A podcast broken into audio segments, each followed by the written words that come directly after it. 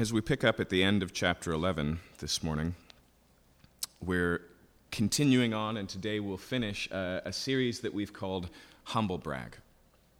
And what's going on in this letter is that Paul has some opposition. Paul, who planted this church in Corinth years earlier, uh, and has pastored them both present and from a distance over the years.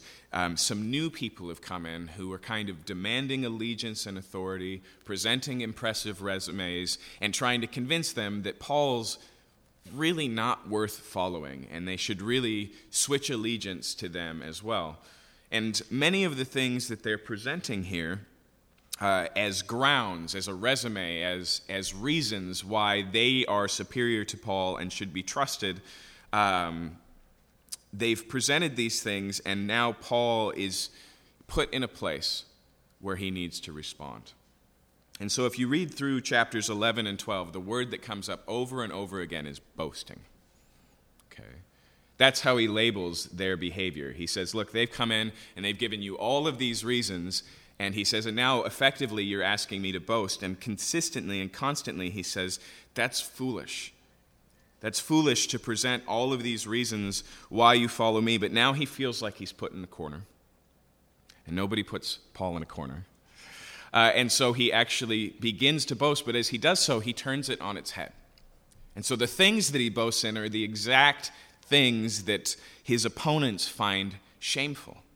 And so he says, All right, you want to hear my credentials? And in doing so, he takes what we as Christians should find glorious, uh, what we should really elevate, and the things that we should point to in our lives.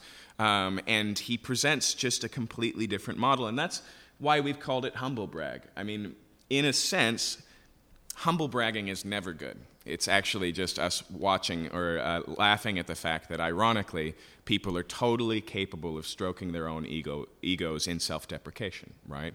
Uh, in acting like they're putting themselves down, but they're really putting themselves out there. That's not really what Paul does here. But if there was a way to brag in humility, Paul has mastered it. And so, what we've seen is basically three sections in this series. First, he shows the falseness of our boasting in self that anything we could present as our own credentials, anything we would hold up and say, this is what gives me value and worth, anything that we would present as being um, our own spiritual resume that validates us for the service of the Lord or acceptance in these people, he just says that that's crazy. Uh, the second thing he does is he begins to boast in all of the things that he's suffered all of the hard things he's gone in his life shipwrecks and beatings and being thrown in prison uh, all of these struggles. And what we discovered was when we boast in our suffering, like Paul does, we demonstrate the value of God. That all of these things, even though Paul's list uh, is extensive, pales for Paul in comparison to the reward of having a relationship with Jesus. And as he finishes here, he turns to weakness. He boasts in his weakness. And the value of learning to elevate and present and even um, put our weaknesses on our resume, if you will, uh, is that it shows that the strength of the Christian life, that the power in Christian ministry, um, that the goodness in our lives is God's. And so we're not afraid of our weaknesses because all they are are opportunities for demonstration of God's power. And so, as he finally turns and boasts again here, he boasts in his weakness. Let's read together, beginning in verse 30, and we're going to move all the way through to chapter 12, verse 10. If I must boast, I will boast to the things that show my weakness. The God and Father of the Lord Jesus, he who is blessed forever, knows that I am not lying. At Damascus, the governor, under King Aretas was guarding the city of Damascus in order to seize me. But I was let down in a basket through a window in the wall and escaped his hands. I must go on boasting. Though there's nothing to be gained by it, I will go on to visions and revelations of the Lord. I know a man in Christ who 14 years ago was caught up to the third heaven. Whether in body or out of the body, I do not know. God knows. And I know that this man was caught up into paradise, whether in the body or out of the body, I do not know. God knows. And he heard things that cannot be told, which man may not utter. On behalf of this man I will boast, but on my own behalf I will not boast, except of my weakness. Though if I should wish to boast, I would not be a fool, for I would be speaking the truth. But I refrain from it so that no one may think more of me than he sees in me or hears from me. So to keep me from becoming conceited, because of the surpassing greatness of the revelations, a thorn was given to me in the flesh, a messenger of Satan to harass me, to keep me from becoming conceited. Three times I pleaded with the Lord about this that it should leave me, but he said to me, My grace is sufficient for you, for my power is made perfect in weakness. Therefore, I will boast all the more gladly of my weakness, so that the power of Christ may rest upon me. For the sake of Christ, then, I am content with weaknesses, insults, hardships, persecutions, and calamities. For when I am weak, then I am strong. Let's pray.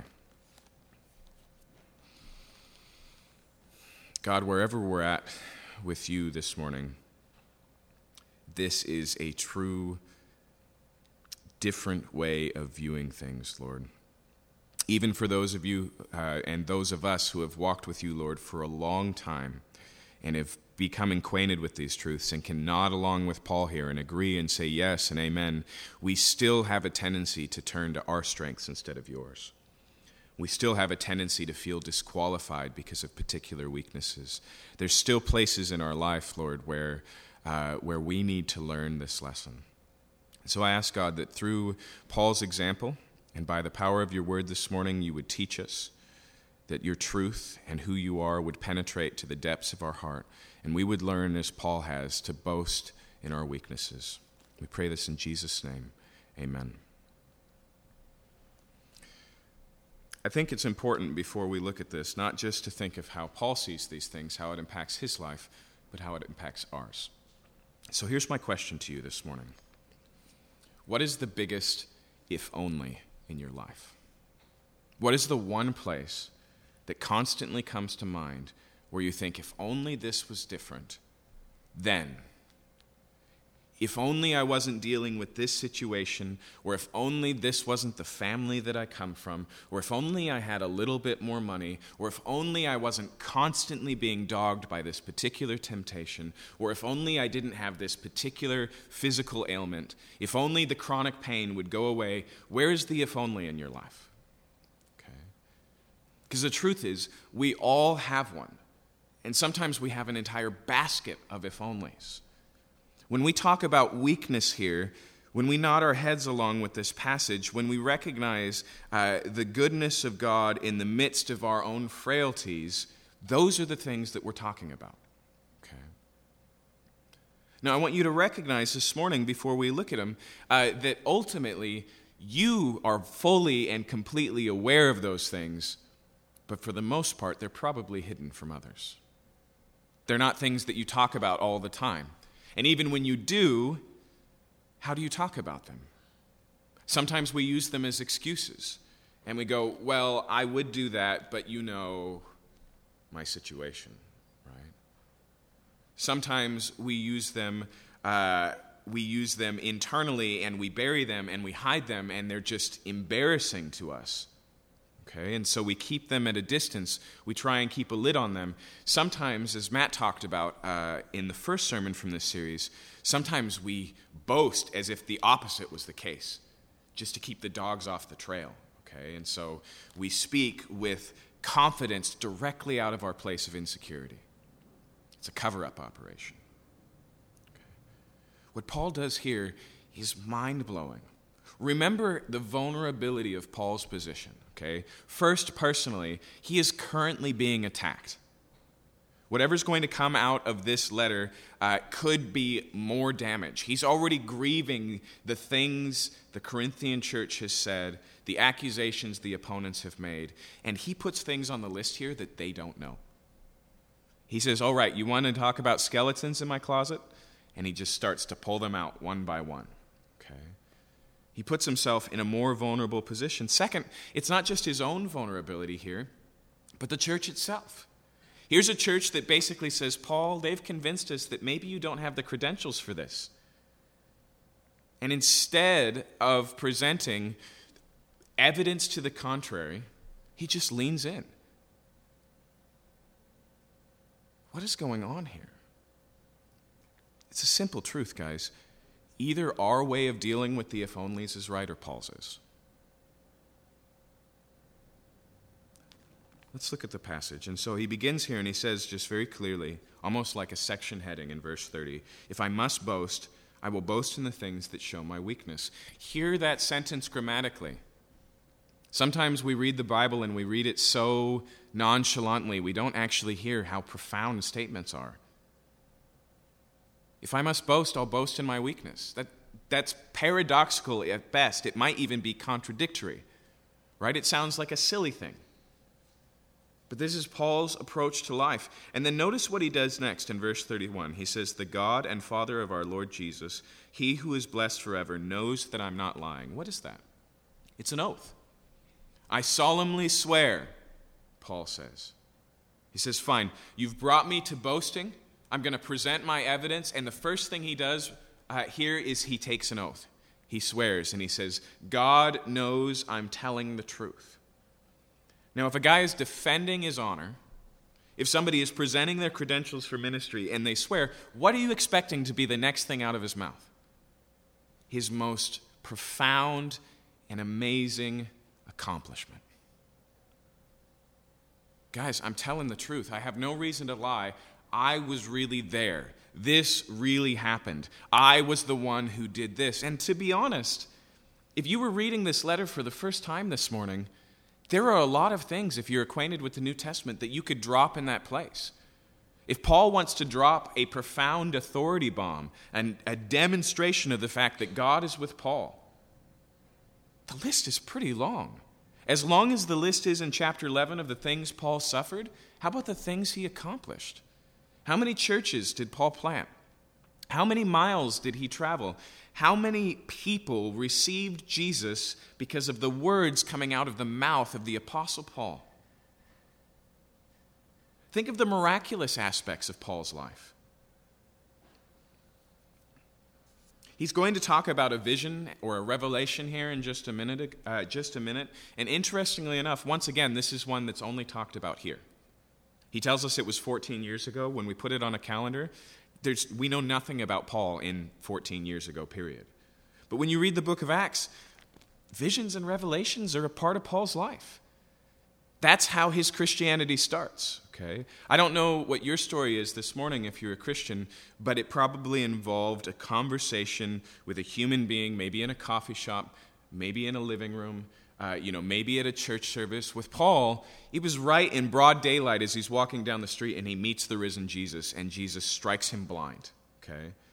It's a big deal. Whatever it means, it's a big deal.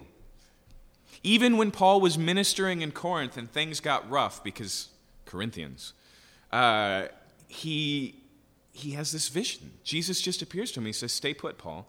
I have you here for a reason. I have many people in this city. When he's on a boat uh, and he's out at sea and they're in a monster storm, an angel shows up to Paul and says, Hey, as long as everybody stays in the ship, everybody's going to be okay. Paul is really a character of biblical proportions. He's like an Abraham. He's like a Moses. He's like a Gideon. It's almost silly for us to think back from here, from our perspective on Paul's life, and put ourselves in the shoes of the Corinthians and go, I don't know if this guy's the real deal.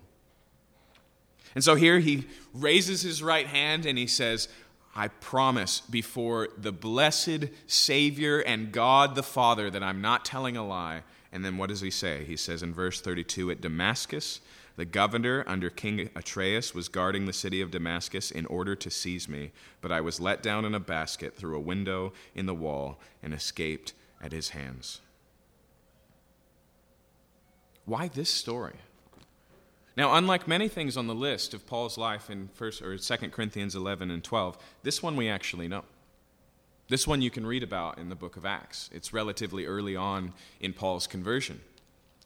But he selects this one. Of all the things that have happened in his life, this is the one that he swears about. And there may be a cultural reason for this, okay? Remember that Corinth is a Roman colony. So is Philippi, uh, and, and, then, of course, Rome is Rome. So there are places where we see Paul ministering that are not just part of the Roman Empire, but certified little Romes, effectively. And Corinth is one of those. Okay.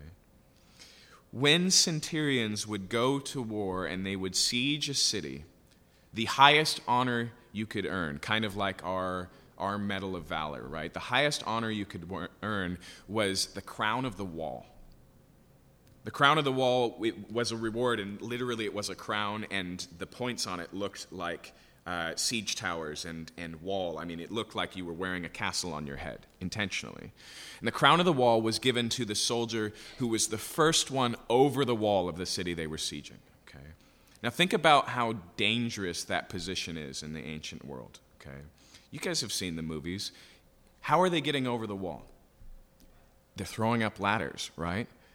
And how is the city responding to those ladders? They're waiting until people climb to the top of them and then they're pushing them over. They're taking boiling pots of whatever and they're dropping them on top. And then think of this. Say you make it all the way up. What's how do you get over a wall? You literally bend over, you throw your leg over. Okay, it's a really vulnerable thing. There's no reason why they can't just wait there with sword in hand and wait until you're most vulnerable and just stab you in the back, right? And so the Roman centurions, uh, the emperor, Rome as an empire, recognized how significant the courage required to be the first one over the wall. Okay? To be the one who, against all of this, this being turned, other people have to make it over the wall. It's not the only one over the wall, but the first was a position that they rewarded with this crown of the wall. Okay? Paul doesn't earn that crown right? What he says here is early on in my ministry, when the city was under siege, when I was surrounded, when people were coming for me because I'd ticked off the local authorities, in the middle of the night, they found a basket big enough for an adult human being, and they lowered me down in it by rope through a window in the wall. Okay. He may be intentionally playing with this, choosing this particular event because there's nothing more shameful than running away for a Roman. I don't know if you've ever heard this before, but if you look at Roman uh, uh, armor, okay, they always had a breastplate. But unlike medieval knights, there was never anything on their back. And what's always stated about this, what people believe, is because they didn't care for protecting cowards. If you're running, you deserve to die. And here's Paul, and he's, he's running away. There's really no other way to read this event except that Paul was afraid and on the run. Is there? I mean, could we really label this happening, hiding in a basket, sneaking out in the middle of the night, as anything but cowardice? I really don't think we can. Now, there are other aspects later in Paul's life. This is relatively early. This is, this is week one of the Apostle Paul.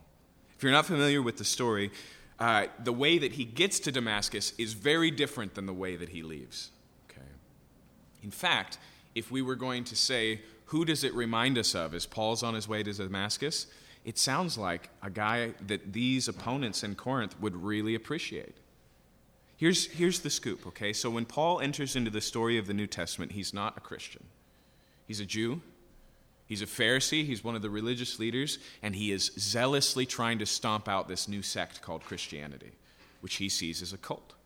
He sees the message of Jesus as Messiah as a heresy. And so he's involved, in fact, he instigates a persecution of this new and early church in the book of Acts, and he's throwing people in prison. He's making sure they get beat for what they believe, and in some instances, like the life of Stephen, he's making sure they get the death penalty.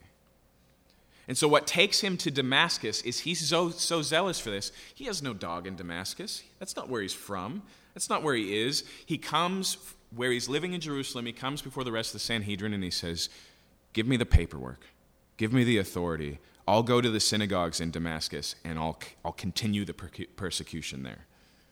Okay? And so, when he's on the road to Damascus, he has a letter in hand from the religious authorities to put an end to Christianity in Damascus. And it says that while he was still breathing threats against the church, that's when he meets Jesus. Okay? But notice this. He's got all the badges of honor. He is a chosen representative for this mission. He's zealous and impressive. He has a resume in hand. This is exactly how the opponents came and presented themselves to the church in Corinth. As powerful, as respected, with a long list of credentials, Paul knows what that's like. He's been there. But that's not how he left Damascus. Okay, first off, that's not how he arrived in Damascus. When Jesus meets Paul, he strikes him blind, and he's finally led into Damascus by the hand because he can't see anything. Okay. But eventually, he meets a guy named Ananias. Ananias explains who Jesus is. Paul receives Jesus. The scales fall from his eyes. He can see again. And so Paul's Christian ministry starts there. Just, just changing from hating Christianity to being a convert, changing from being an opponent to Christianity to a proponent. It's instant. Right there in Damascus, he starts this ministry of preaching that Jesus is the Messiah, and it comes under opposition. The same synagogue that he was going to support freak out about it. And on top of that, Paul can't find a lot of support in the church because they're pretty sure this is a ruse. Oh, how convenient, Paul. You want to come to our secret Christian meetings. Oh, you're really a convert now. Okay. You know, we can see that paper sticking out of the back of your pocket. We were told you were coming. We know why you're here. So he had very little support except in his own converts, the people he led to the Lord. And it's these people who lower him out of a window. He goes in, chest, chest puffed, up, uh, puffed up, full of zeal, vinegar, credentials, honor and he leaves in cowardice out the back window in the middle of the night. That's what he wants to tell the Corinthian church here. Okay. Now, interestingly enough, that's the last we hear of Paul for a while. We know that he goes out the back door and he escapes out of where everything's heated, goes back to Tarsus, which is his hometown. And then he's just MIA for about three years. We're not told anything about him until Barnabas who's seen a church get planted in Antioch because of, this is so ironic, but because of the persecution Paul started, all these people are forced out of Jerusalem, and as they're going, they're telling people about Jesus, and they get to the city of Antioch, and people become Christians. And Barnabas comes to check out what's going on, and he says, You know what these people need? They need Paul. And so he goes to Tarsus to find Paul and bring him and makes him a teacher of this church that wouldn't exist if he hadn't been such an enemy of Christianity. And I mean, it's, it's totally a life changed. But here's the thing the first thing we should understand, at the very least, is that this, call it an act of cowardice, doesn't disqualify Paul. At the very least, that's what this means that when he runs away, and I'll be honest, if you look at the rest of his story, Paul grows in courage, he grows in confidence a riot breaks out because of Paul's preaching in the city of Ephesus, and the entire amphitheater fills with an angry mob who just wants Christianity to die. Okay? Because these silversmiths, who's, who have been economically impacted by the fact that so many people are becoming Christians that nobody's buying their little uh, idols of Diana anymore. Um, so they start this angry mob, and it works just like they wanted it to. The whole city's in an uproar. Okay. Where do we find Paul then? We find him in the portcullis of the amphitheater, straining against all of the people who love him because he wants to go out and address the crowd. So maybe that's the best way to read this is that it's just an act of cowardice, and at the very least, we should see here that it's not disqualifying. But when Paul goes on here, he talks about more weakness. He doesn't just say, Look, I was immature and now I've grown. He says, I boast in this weakness.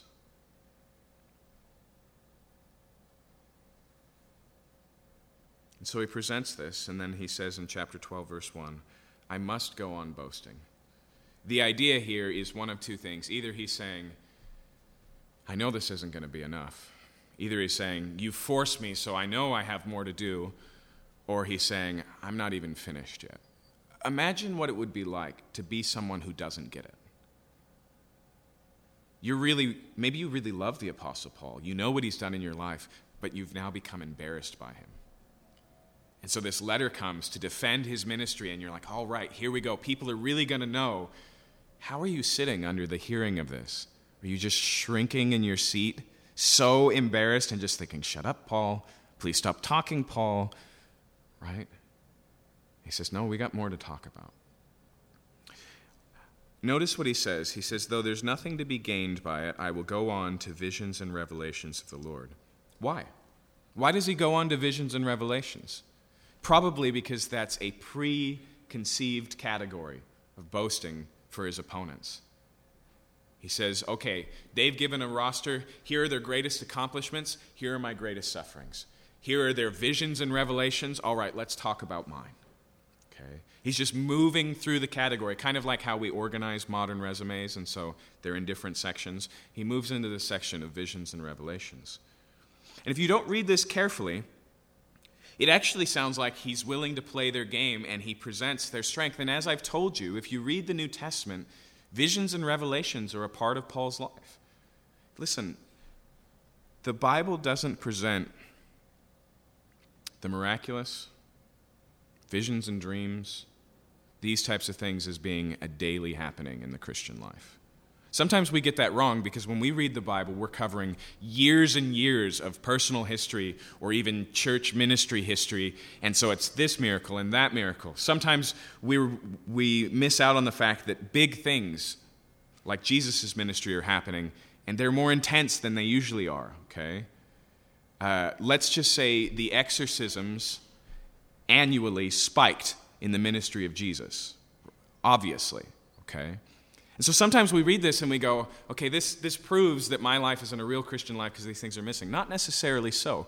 But even with that said, Paul's got a long list of places where the miraculous has happened in his life. But when Paul presents this one, what's more important than what he says is how he goes about saying it. And in doing so, he once again turns the game on its head. Notice what he says in verse 2 I know a man in Christ Okay, first off, let me let you in on a secret. The man's name is Paul. Okay? How do we know that?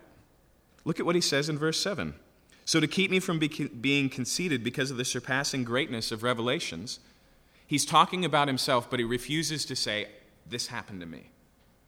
He keeps it a, at a distance. He says, I know a man. Now, one of the reasons he clearly does so is because it increases the objectivity of what's being talked about. In fact, notice also what he doesn't say. He doesn't label the man an apostle or one of God's great insiders. He doesn't root what happens next in anything except for the fact that this is just a man in Christ or a woman in Christ, a person in Christ. It's as most generic as it can be. Can you imagine how these stories are told by his opponents? Just think of it. He's, he's about to have this heavenly vision here. So imagine the telling of one of Paul's opponents. I had been fasting for 25 days. And you know, I've accomplished all these things and I was really seeking the Lord, and then suddenly I found myself caught up. Right? And so Paul distances himself and he says, It's just a person. And then not only that, but Notice how he uses the language here. He says, I know a man in Christ who 14 years ago, even that might be a jab. This is not the most recent vision or revelation, maybe not even the most significant in Paul's life. He labels it here 14 years ago for a reason. Maybe it's just because it's an old story. But I know a man 14 years ago who was caught up to the third heaven, whether in body or out of the body, I do not know. God knows. He repeats that. I know that this man was caught up into paradise, whether in the body or out of the body, I do not know. God knows. Once again, then, if he's, if he's repeating that and if he's answering questions we don't have today, they're probably relevant to his audience. Okay? And so here's, here's the second line of his opponent's explanation of Revelation. One of them says, I had this out of body experience. It was like my spirit left my body and I descended into heaven itself. And others are going, That's nothing. I've been there physically. And Paul says, I have no idea. Only God knows if it was in body or out of body. But notice how foolish it is to feel better about the fact that God took you on a trip to heaven. How is this a place for boasting? This is what Paul is getting at. None of them walked to heaven. Nobody, none of them found the secret gate or climbed so high in their own devotions that they unlocked heavenly, heavenly realities. The word here for caught up means to be grabbed, to pulled up. It's something that happened to them, not something they did. And so by telling the story in this way, he's just drawing out the reality of these things. It's like, yeah, an amazing thing happened because God did something in your life. Now, we have to recognize how capable we are of feeling like better people because of the stuff that happens to us. We're not immune to this reality. One upmanship has become maybe it's always maybe it's just a human thing but it's definitely a modern american thing right when when we get caught telling stories or reminiscing now you, we very rarely say oh yeah but that's really how the conversation moves it doesn't matter if it's the funniest thing that ever happened or the most dangerous thing that ever happened right we just climb the ladder we're just often we're just like Paul's opponents and we go, well, for me it was right. We've got to watch out for that. I remember that my sister, who grew up in the same church I did, um, visited another church uh, that was very oriented around big demonstrative worship services. And so one of the things that would happen is people would come forward and they would be slain in the spirit you know, just by the touch of a person's hand, they would fall backwards. And I'd just been a Christian for a while, and I had concerns about this practice, and I went to talk to my sister about it because for her it was definitive. It was this major point in her life. And as we had this conversation, she just began crying, and she just said, I just, I felt like this was significant because it showed that I was important, that God cared about me. It was this place where, you know, this thing happened, and I said, Look, you don't need any of that to know how God feels about you. Just look to the cross of Jesus. Look at what he paid to be in relationship with you. This is where you find your identity, whether it comes with, you know, whiz and bang and powerful demonstrations of the Spirit or not.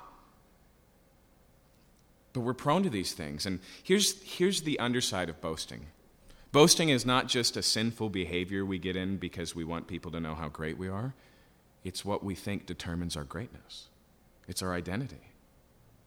And the mistake that Paul's opponents are making here is not just because they're arrogantly putting these things out there, it's because they are actually arrogant.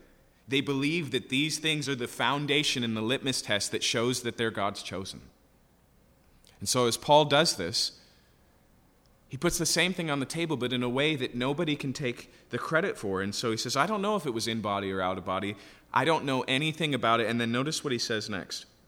Verse 4 and he heard things that cannot be told, which man may not utter. How do you think the conversation goes next in these revelations? They're descriptive. Everything they saw, the majesty of heaven, all of these beautiful things. And Paul says, I can't tell you any of it. I've, I've got an NDA with God, right? Non disclosure agreement. I can't tell you anything. It wouldn't even be appropriate for me to try. But even here, you know, uh, people are boasting, and he refuses to. Nonetheless, he says on verse 5 On behalf of this man I will boast, but on my own behalf I will not boast, except of my weakness. And so he says, Fine, I'll boast in this, I'll present it. But as he does so, he takes all the teeth out of anything to be proud in. This is just something that happened to Paul. And it was an amazing and incredible thing. Why? Because God is amazing and incredible. And so he continues here, and he says, uh, verse 6 Though I should wish, if I should wish to boast, I would not be a fool, for I would be speaking the truth. He says, I'm not making this up. It'd be okay for me to say these things because they really did happen. But notice how he goes on. He says, But I refrain from it so that no one may think more of me than he sees in me or hears from me. He says, If you want to know who I really am, Look at the life that I live and not the stories I tell about what happens behind closed doors. Not the things that you have no access to, not the list of my accomplishments that happened elsewhere with other people, because guess what? There is always another side to the story. There are always pertinent and relevant details we leave off the table. Okay?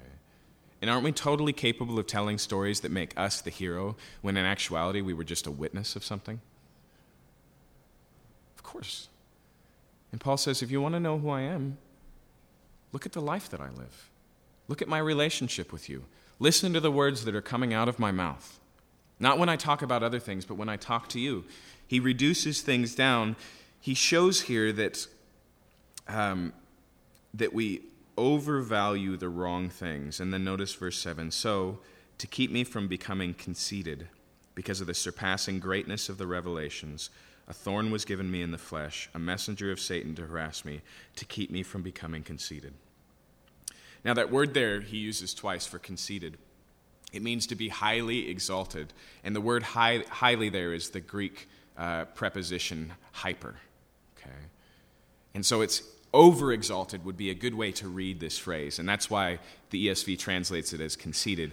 You should think of a cake rising. Okay? It looks bigger, doesn't mean it's stronger, it's just full of air, right? To keep me from overvaluing this experience, he says of puffing out my chest and going, This is proof of how great of a person I am. He says this other thing happens. He calls it a thorn in the flesh. Okay? Now, interestingly enough, Paul doesn't tell us what it is. To such a degree that commentators have spilled gallons of ink arguing about what it must be. Okay? Some say, well, maybe he dealt with a particular uh, temptation. He just really struggled with, and that's why he says flesh here. He struggled with a desire he had that he knew he couldn't fulfill and follow Jesus. Others say, well, maybe it's actually the Corinthian church that is the thorn in the flesh. The thorn here is other people, and God allows these people into his life. Maybe it's persecution and suffering as a whole, right? He had a hard life, there were many hard parts of it. Many suggest, and I think this one has significant credence when you read the New Testament closely, that it's some sort of physical ailment. Okay, something that brought him chronic difficulty and pain in his own body. In fact, some suggest, after reading the letter to the Galatians, where he says, When I came to you, church in Galatia, I was so sickly that you were compassionate to me, and you would have taken out your own eyes and given, to me, given them to me if you could. So maybe there was some sort of eye disease. Maybe he had gone partially, uh, partially blind. We don't know. Okay. But we know it's pretty serious because first he says it's a thorn in the flesh, and then what does he call it second? He says it was a messenger of Satan to harass me. Now, harassment, as we all know, is one of those slippery words that can mean just, you know, they say mean stuff, or it can mean severely more than that, right? The word he actually uses here in the Greek is literally translated punch me in the face. Okay? He, he is talking here about uh, what, the, what the Old King James likes to call a buffeting or a beating. So he looks at this thing and he sees that it's not merely physical, whatever it is. It doesn't just uh, involve the physical realm, other people or his own body. It's also a spiritual realm issue. And he says, in its origin, it's demonic and it's tremendously destructive. Okay? It's like he's going 10 rounds with the devil day after day after day. We also know it's significant because Paul makes it a regular item of prayer. Notice what he says in verse 8 Three times I pleaded with the Lord about this, that it should leave me. Now, don't read that three times there as if he was just ticking off boxes, okay? Three times is just a Hebrew expression that means constantly, okay? If, uh, the point here is that when Paul says, three times I pleaded, and that word means to beg, I pleaded with the Lord, it's constantly coming up. This is Paul's if only. He says, if this one thing it wasn't in my life, life would be easier.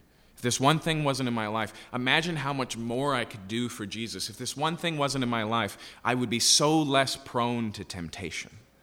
Because let's just recognize that. When we deal with uh, stressful situations, or physical weaknesses, we're more, more prone to sinful behavior. Have you noticed? Why? Because we want to feel better. So we self medicate in our idolatry and we say, These things will give me escape, or these things will bring me satisfaction, or my reputation here is so tarnished that I'm going to, you know, nurse it back to health over here. That's how these things work. And the same thing with ministry. Imagine if this really is something that affects Paul's physical ability to travel the globe. His physical ability to stand before people and communicate without having to stop for breath. Maybe this disease is just so visible on him that it's just kind of, ugh. I don't know. But whatever it is, he's constantly saying, God, I know you're capable of getting rid of this. I know you do miracles. Just take this out of my life. And then the skies are endless. Then the horizons are out there, and we can do so much. I can go so much further.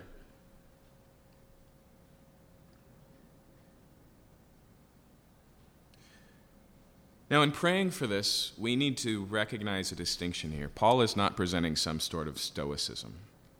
Okay, the Stoics believed that fate determines your life. You have no choice in the matter. There's no escaping the will of the gods. So just suck it up and make no facial expressions. Just tolerate it. That's righteousness to the Stoic. Okay. If you guys ever saw Fight Club, there's a little haiku in there that is a Stoic haiku. Let's see if I can remember it. Flowers bloom and die.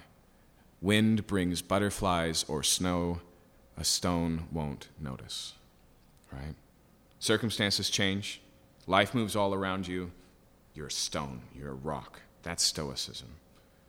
That's not what this is here. It's not suck it up and take it because God is God and you are not. Paul sees rightly that the things that we go through, we should bring to the Lord in prayer that it's appropriate for us to ask for help, for deliverance. Remember that it's Paul himself that says that we should cast our cares upon the Lord because he cares for us. And so he does the same thing.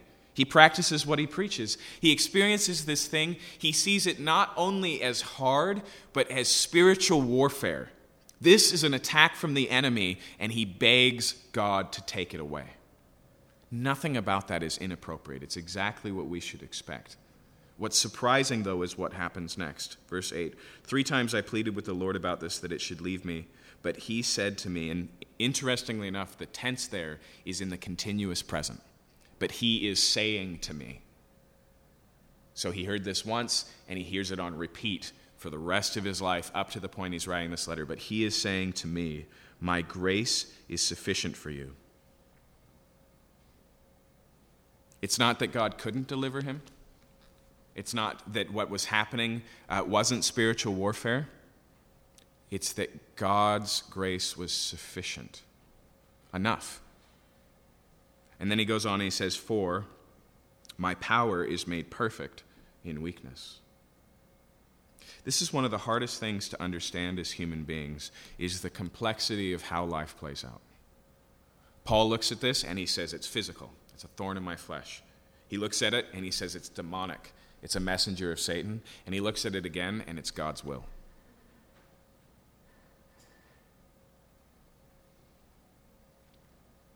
Why? First, because God's grace is sufficient. Sufficient means enough, right? Everything you need for life and godliness, sufficient. The tank is full. And then he says, My power is made perfect in weakness. Now, interestingly enough, that word there for made perfect, it's the one that Jesus uses when he's dying on a cross and he says, It's finished. Okay. My power is completed in weakness. Now, there's a little bit of tongue in cheek irony in that. Effectively, God is saying, My power is enough that you don't have to bring anything to the table. It is an, in and of itself sufficient. Okay? The first way you should hear this effectively is that God doesn't need you. And that's important to understand.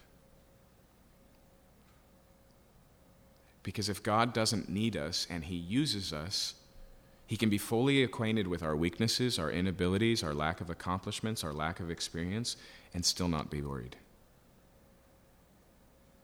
If God doesn't need us, then the things we do to serve Him aren't measured in the scales that we often use, but by an all knowing God who just says, just let me do the work. But there's another way we should read this when it says that my strength is made perfect in weakness. My strength is finished in weakness. In other words, it's weakness that presents the opportunity. Where does God work? Where there's need. Listen, what we're talking about here is in daily life of how we move forward as Christians, but it's rooted in the same reality that is salvation.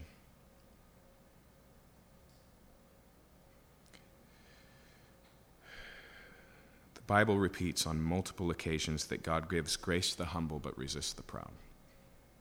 And that's what Paul had to learn in his own salvation. He was marching to Damascus, title deed in hand, evidence that he was the man for the job, trusted for the job, so zealous, so righteous, committed to God, and in actuality, he was destroying God's own church.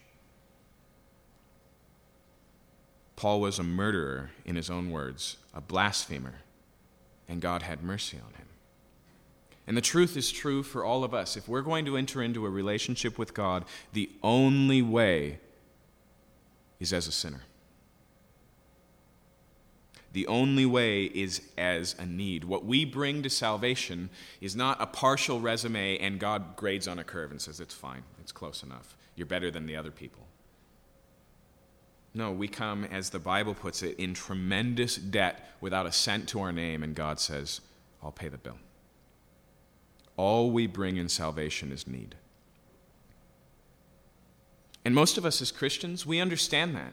That's why we sing the songs we sing, and we can sing with joy and confidence Amazing grace, how sweet the sound that saved a wretch like me.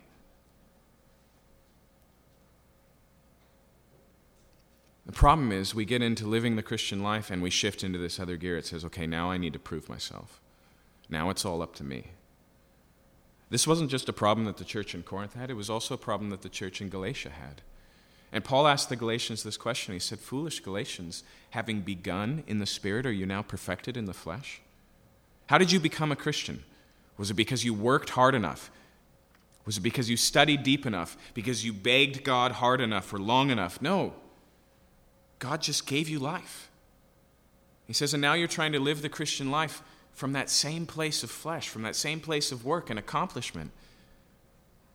If God saves us by grace, past tense, then daily He will continue to grow us by grace, work in us by grace, move through us by grace. And that changes the way we view the, the worst things in our life, our greatest hindrances. Go back to those if onlys. Do those really disqualify you from righteousness? They, do they disqualify you from a more intimate relationship with Jesus? Do they disqualify you from being used by Jesus or building his kingdom or uh, being a good witness to the world? Our first glance always says, absolutely. If only these weren't here, things would be better. And Paul learns differently in this passage, and he wants us to learn it as well. That's not true. Sometimes God answers our prayers and takes things away. Sometimes He leaves them there and does something better.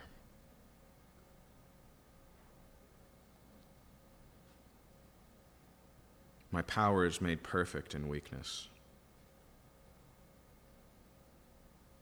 What if the best way for you to stay close to Jesus is for you to walk with a limp? Would you take it?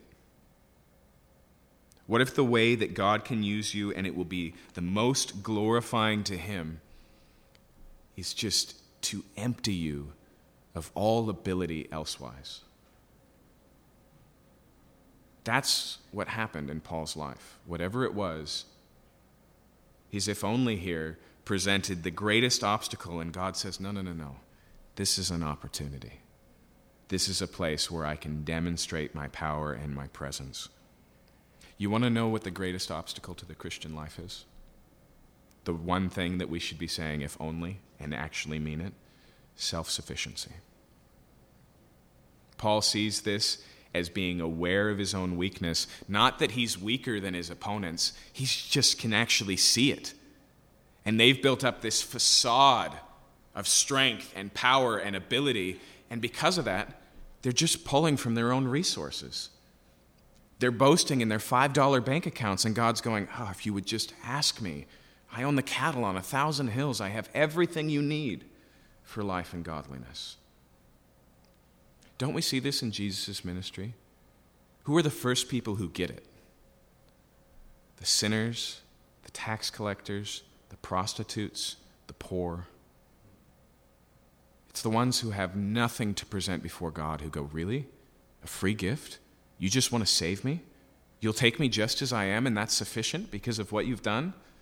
Right? It's the religious leaders who have this, this facade, this outward appearance of righteousness, who go, Not me, man. I don't have any needs. Who does Jesus say is blessed in the Sermon on the Mount? The poor, those who hunger and thirst, the persecuted. Why? Because they are aware of their own need. Even if you struggle with some embarrassing sin, a constant temptation in your life, and nobody knows, you should see that as the advantage it is. It's not a worse sin than self righteousness. It's not a worse sin than pride. And in some ways, it's a less dangerous one. Not because it's less serious, but because you're aware of it. And the self righteous person, like in Jesus' parable on prayer, can stand before God and say, God, thank you that I'm not like other people. I tick all the boxes. I fast. I give generously. And all they're really doing is saying, God, I don't need you. I've got it taken care of. Aren't you impressed with me?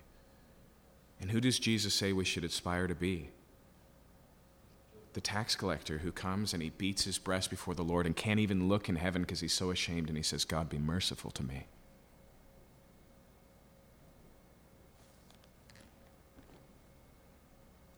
We are so convinced that the way that God is going to work is the way that this world is designed to work. And so we need talent, we need money, we need power, we need position. And if we don't have those things, then God is stuck. There's just no, you know, the market's too hot, the opposition's too strong. And Paul just presents this thorn in the flesh here and he says, No. If God works here, if God uses me, if God does it despite this reality, doesn't it glorify Him all the more? Of course it does.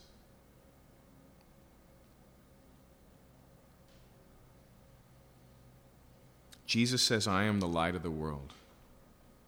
Do we really think that the best way we can shine that light is to stand up strongly and largely in front of it and cast a shadow? No, it's to bow down before it. It's lowliness that presents the reality of who God is. And so notice what he says here. This answer in prayer changes his life, and he says, Therefore, I will boast all the more gladly of my weakness. Notice that. He doesn't just uh, surrender himself to boasting and weakness, because that's all there is. He's glad to do so. He gets it. It's not that his thorn in the flesh is joyful, but he can joy- be joyful about God's answer to his prayer.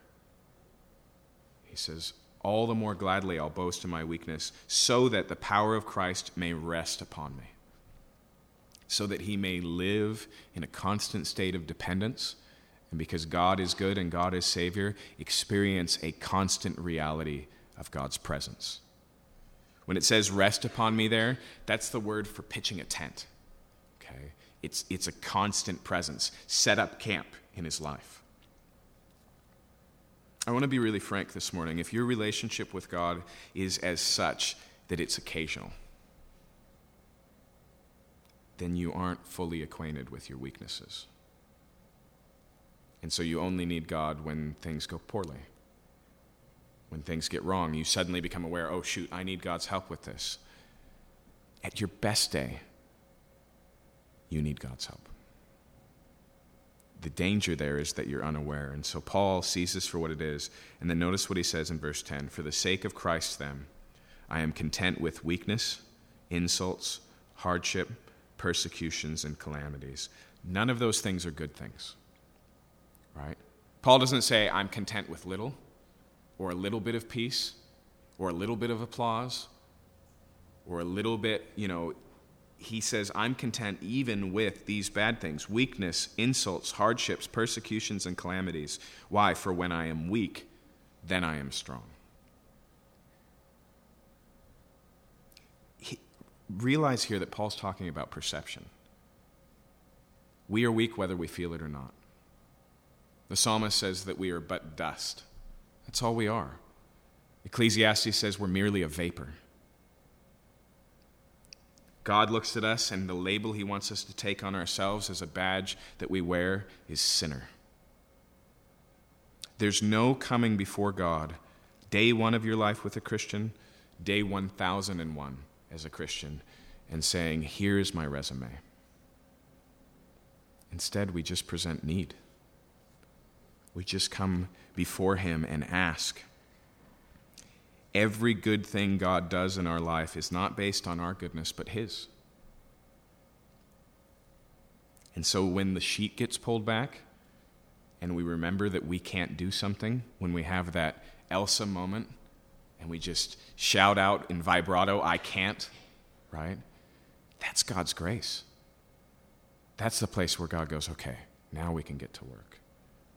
When you get caught in your own filth and suddenly you're exposed for who you really are, that's God's grace.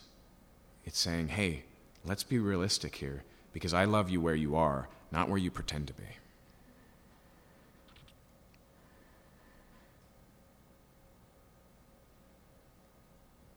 Martin Luther wrote a monk who was a friend of his once in a letter, and he said this. He said, Don't ever become satisfied with your own righteousness because Jesus came for sinners, and only sinners qualify. What God uses, I don't even want to say what God needs, because God does not need us, but what God uses to accomplish His will is the willing, not the able.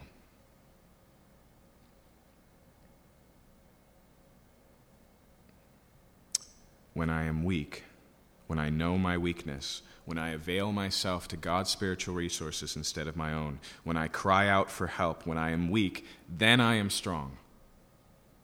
That's why the psalmist says that God is a very present help in times of trouble. Is he more present than times of good? No, he's just significantly more aware of God's presence. And so the question comes again when you want a closer walk with Jesus, when you want to do more for his kingdom, when you want to make a larger difference in the world, when you want your life to really count, Will you take the limp that comes with it? Will you own up to your shortcomings and weakness? Will you identify your cowardice and say that's not disqualifying? In some ways, it's a prerequisite. And then when we experience weakness, will you air it out? Will you present it before the world? Will you boast in it? Because when we are weak, He is strong. Let's pray.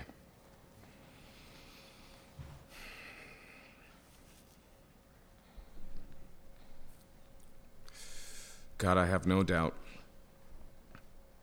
that even in this room there are things that could rival the Apostle Paul for being a thorn in the flesh. Tremendous realities of weakness, pain, suffering, character flaws, opposition,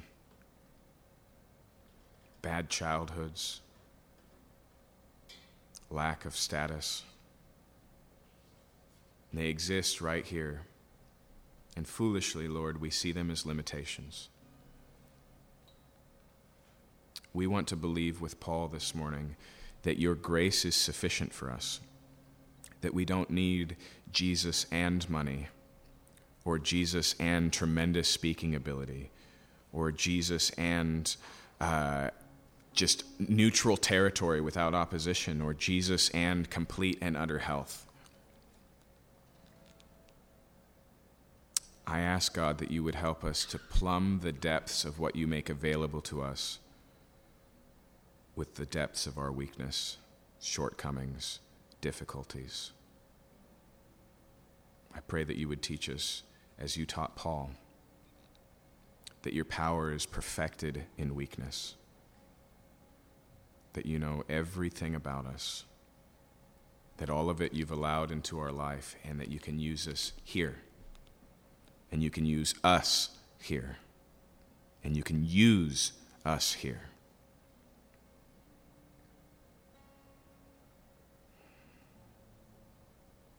God, I want to say, with the accountability of my church, If it comes with a limp, so be it. I want to be more dependent upon you. Draw us to yourself. Put us in a position where you can use us. Demonstrate the mighty power of your grace and your strength despite what little we are and what little we have. And I pray for anyone who's not a Christian here, Lord. I ask that you would help them to get the message that all they need to bring to the table to experience the salvation the Bible presents is the need. That they have to bear that label sinner because it's true, but they can take it on without fear because Jesus came to save sinners. Take the blinders off our perception, Lord. Help us to see who we really are and then trust that the God who is infinite can bridge that gap. Thank you for this time together this morning, and as we worship you, I pray that you'd be glorified. We may not be able to win America's Got Talent with our voice, Lord, but you're glorified when our mouths are open, when we sing loudly and fervently. We pray all these things in your name. Amen.